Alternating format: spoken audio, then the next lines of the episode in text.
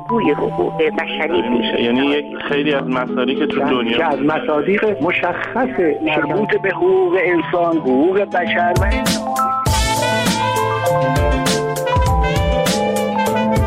دریچه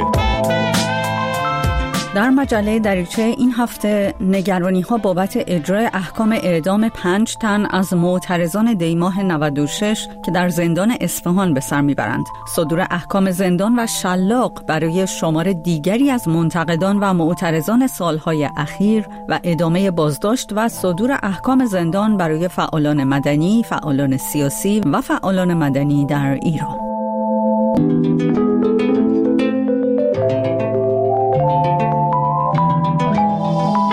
سلام. من محتاب وحیدیرات هستم و ازتون دعوت می‌کنم در یک برنامه دریچه دیگر با من همراه باشید. محمد رضا حبیبی رئیس کل دادگستری استان اصفهان یک ماه پیش در خطبه های پیش از نماز جمعه این شهر اعلام کرد که برای هشت تن از شرکت کنندگان در اعتراض های این استان حکم افساد فعل ارز صادر شده. موضوعی که چند روز بعد در بیانیه دادگستری کل استان اصفهان تکذیب شد. اما حالا سازمان حقوق بشر ایران گزارش داده که پنج تن از معترضان دیماه 96 در خمینی شهر اصفهان به اعدام محکوم شدند. احکامی که به تایید دیوان عالی هم رسیده. مهدی صالحی قلع شاهروخی، محمد بستامی، مجید نظری، هادی کیانی و عباس محمدی. محمود امیری مقدم رئیس سازمان حقوق بشر ایران درباره جزئیات این پرونده می‌گوید. بر اساس هم اسنادی که ما رویت کردیم و هم اطلاعاتی که به دست ما رسیده احکام این پنج نفر احکام اعدامشون در دیوان عالی تایید شده. این رو هم اضافه کنم که تکذیبیه دادگستری اصفهان به هیچ وجه به دیوان عالی اشاره نمی‌کنه. در پرونده این افراد به طور خاص نوشته شده که این افراد به اتهام محاربه و برق به اعدام محکوم شدند جزء اتهاماتشون یک سری اتهام مربوط به مواد مخدرم گنجانده شده. این افراد دسترسی به وکیل انتخابی نداشتند در پرونده هیچ مدرک محکم پسندی ارائه نشده. تنها چیزی که ازش اسپرده شده شهادت دادن سه فرد هست. که بر اساس اطلاعاتی به دست ما رسیده این سه فرد از اعضای بسیج هستند و از طرف دیگه هم از این افراد تحت فشار و شکنجه اعتراف گرفته شده و بر اساس این اعترافات و این سه شاهد احکام اعدام صادر شده. هرچند که این پنج نفر در دادگاه به قاضی به طور مستقیم گفتند که اعترافاتی که قبلا دادند تحت فشار و شکنجه بوده ولی قاضی برخلاف قوانین حتی جمهوری اسلامی هیچ گونه توجهی به حرف این پنج نفر نکرده. به همین دلیل این احکام کاملا غیر قانونی هستند حتی بر اساس قوانین جمهوری اسلامی. اخیرا تایید احکام اعدام برای سه تن دیگر از معترضان آبان 98 هم خبرساز شد که پس از اعتراض میلیونی کاربران ایرانی در شبکه های اجتماعی اجرای آنها متوقف شد. کمپینی بی سابقه با هشتگ اعدام نکنید. که ابتدا در اعتراض به احکام اعدام سعید تمجیدی، امیر حسین مرادی و محمد رجبی آغاز شد و بعد به سرعت به کمپینی ضد اعدام تبدیل شد.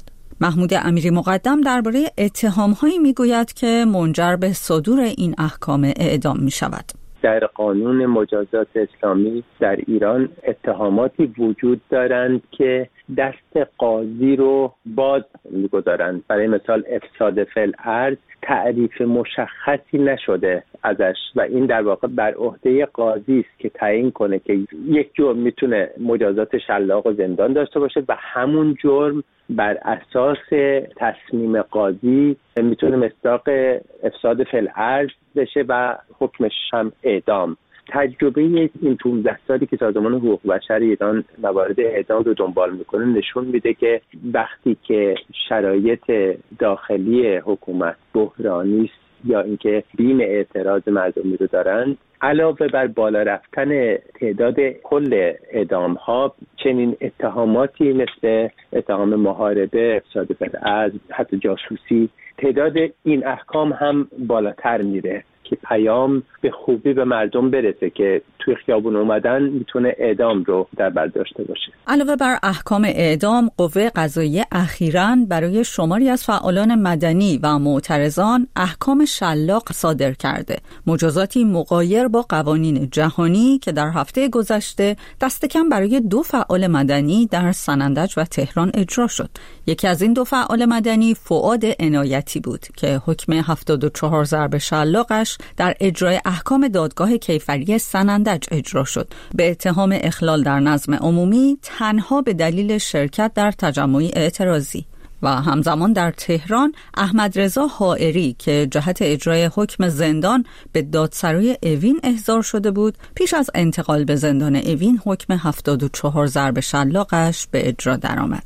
او اسفند 98 به اتهام تبلیغ علیه نظام و اخلال در نظم عمومی به شش ماه زندان و 74 ضرب شلاق محکوم شده بود. حکم شلاق در حالی هنوز در ایران صادر و اجرا می شود که سازمان ملل متحد و مدافعان حقوق بشر آن را مجازاتی وحشیانه و غیر انسانی می دانند و بارها از مقام های ایران خواستار توقف استفاده از این قبیل مجازات های بدنی شدند. عبدالکریم لاهیجی حقوقدان در پاریس مجازات شلاق را از مصادیق شکنجه می داند. صدور این احکام چه محکومیت های سنگین چه شلاق برای ایجاد یک جو ترس و وحشت در بین مدافعان حقوق بشر وکلای دادگستری و مجموعه کسانی که در حوزه جامعه مدنی در ایران فعال هستند یا می توانند فعال باشند. و از طرف دیگه یک نوع اعمال تحقیر و در هم شکستن شخصیت و مقاومت زندانی و کسی که در این حوزه فعالیت می‌کنه. از نظر موازین بین المللی حقوق بشر شلاق و به طور کلی مجازات های بدنی از مصادیق شکنجه است. هم در میثاق بینالمللی حقوق مدنی سیاسی که 1154 در مجلس ایران به تصویب رسیده و حکم قانون رو داره و هم کنوانسیون منع شکنجه 1984 اونجا هم تصریح شده که هر نوع آزار و اذیت بدنی یا روحی در حکم شکنجه است. با این حال هفته پیش برای تعدادی از فعالین مدنی هم احکام شلاق صادر شد. از جمله برای ده نفر از فعالین مدنی در بانه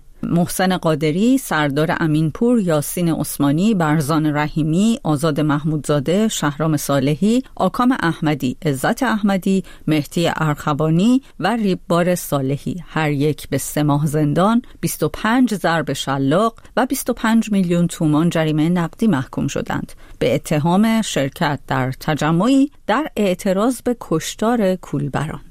همزمان فاطمه داوند در بوکان هم به پنج سال و پنج ماه زندان و سی ضرب شلاق محکوم شد. تنها به دلیل اینکه در های آبان 98 شرکت کرده بود.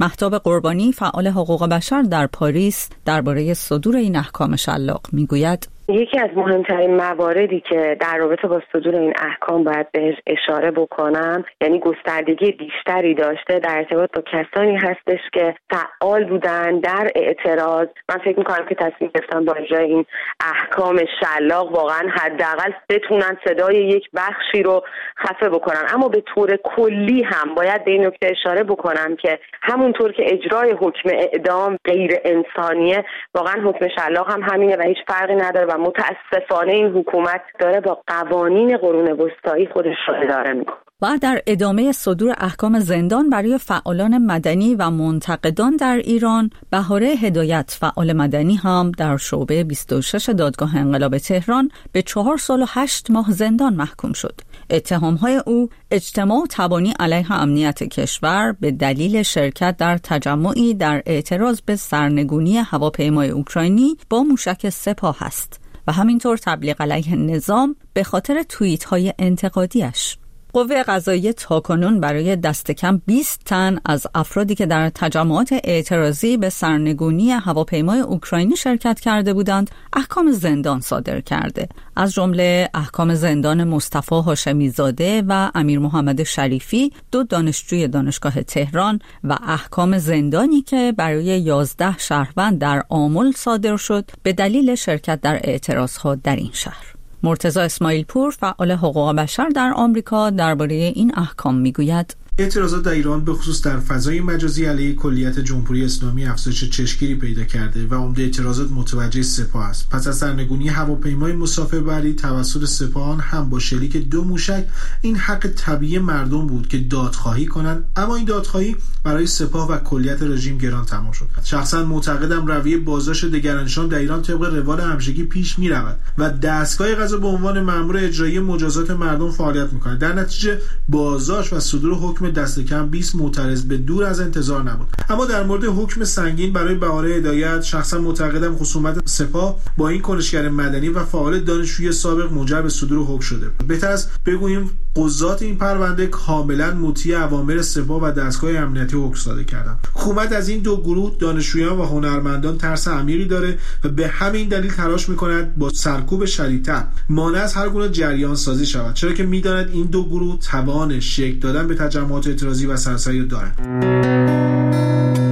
مجید اسدی فعال مدنی که از سال 95 زندانی است و محکومیت 6 ساله خود را میگذراند. به علتی نامعلوم از زندان رجای شهر به بند 209 زندان اوین منتقل شد. در شرایطی که خانوادهش از وضعیت او بیخبرند و در نگرانی به سر می‌برند. از فاطمه وکیلی مادر مجید اسدی بیشتر بشنویم. مجید چند ثانیه با من تماس گرفت؟ اما من دارم می‌برم. زندان اوین در 209 گفتم انفرادی می‌برن گفت نمی‌دونم. گفتم چی شده؟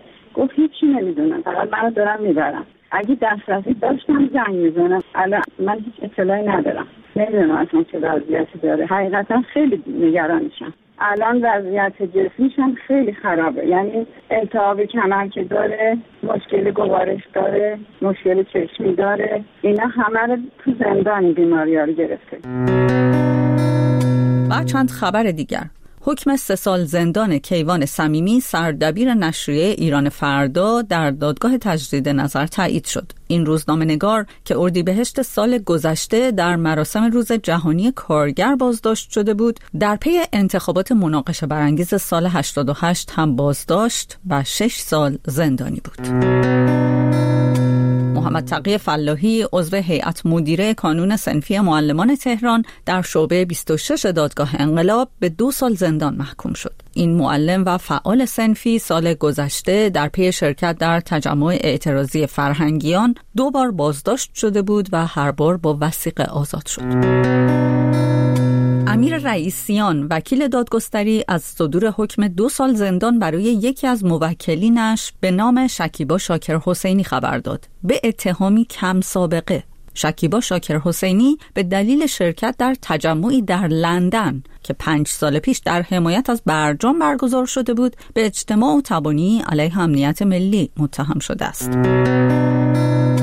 مجید رضایی و فریبا فریدونی دو فعال مدنی هفته پیش توسط مامورین امنیتی در شهر خمین بازداشت شدند. در تهران هم زهرا صفایی از زندانیان سیاسی پیشین در دهه 60 بازداشت و به زندان زنان شهر ری منتقل شد. همزمان رضا عارفین نسب شهروند ساکن شهرستان بهمایی در استان کوهگیلویه و بوی رحمت توسط مامورین اطلاعات سپاه بازداشت و به بازداشتگاه سپاه در یاسوج منتقل شد. از علت بازداشت و وضعیت این افراد خبری منتشر نشده است. قرار بازداشت شارمین میمندی نژاد مؤسس بنیاد خیریه جمعیت امام علی تمدید شد. او از اول تیر ماه به علتی نامعلوم همچنان در بازداشت به سر می‌برد. هفته پیش میشل باچله کمیسر عالی حقوق بشر سازمان ملل و نیز بیش از 500 حقوقدان و چهره فرهنگی و هنری خواستار آزادی شارمین میمندی نژاد شدند و فعالیت های این نهاد خیریه را بشر دوستانه توصیف کردند. و شهناز اکملی فعال مدنی و مادر مصطفی کریم بیگی از کشته شدگان اعتراض های سال 88 آزاد شد. او که به اتهام تبلیغ علیه نظام به یک سال زندان محکوم شده بود اسفند 98 در پی شیوع ویروس کرونا به مرخصی اعزام شد و حالا با پایان مرخصیش دیگر به زندان باز نخواهد گشت. من محتاب وحیدیراد از همراهیتون با این برنامه سپاس گذارم. منتظر نظرها و پیام های شما هستم در ایمیل دریچه at تا شنبه آینده و دریچه دیگر شاد باشید و پایدار.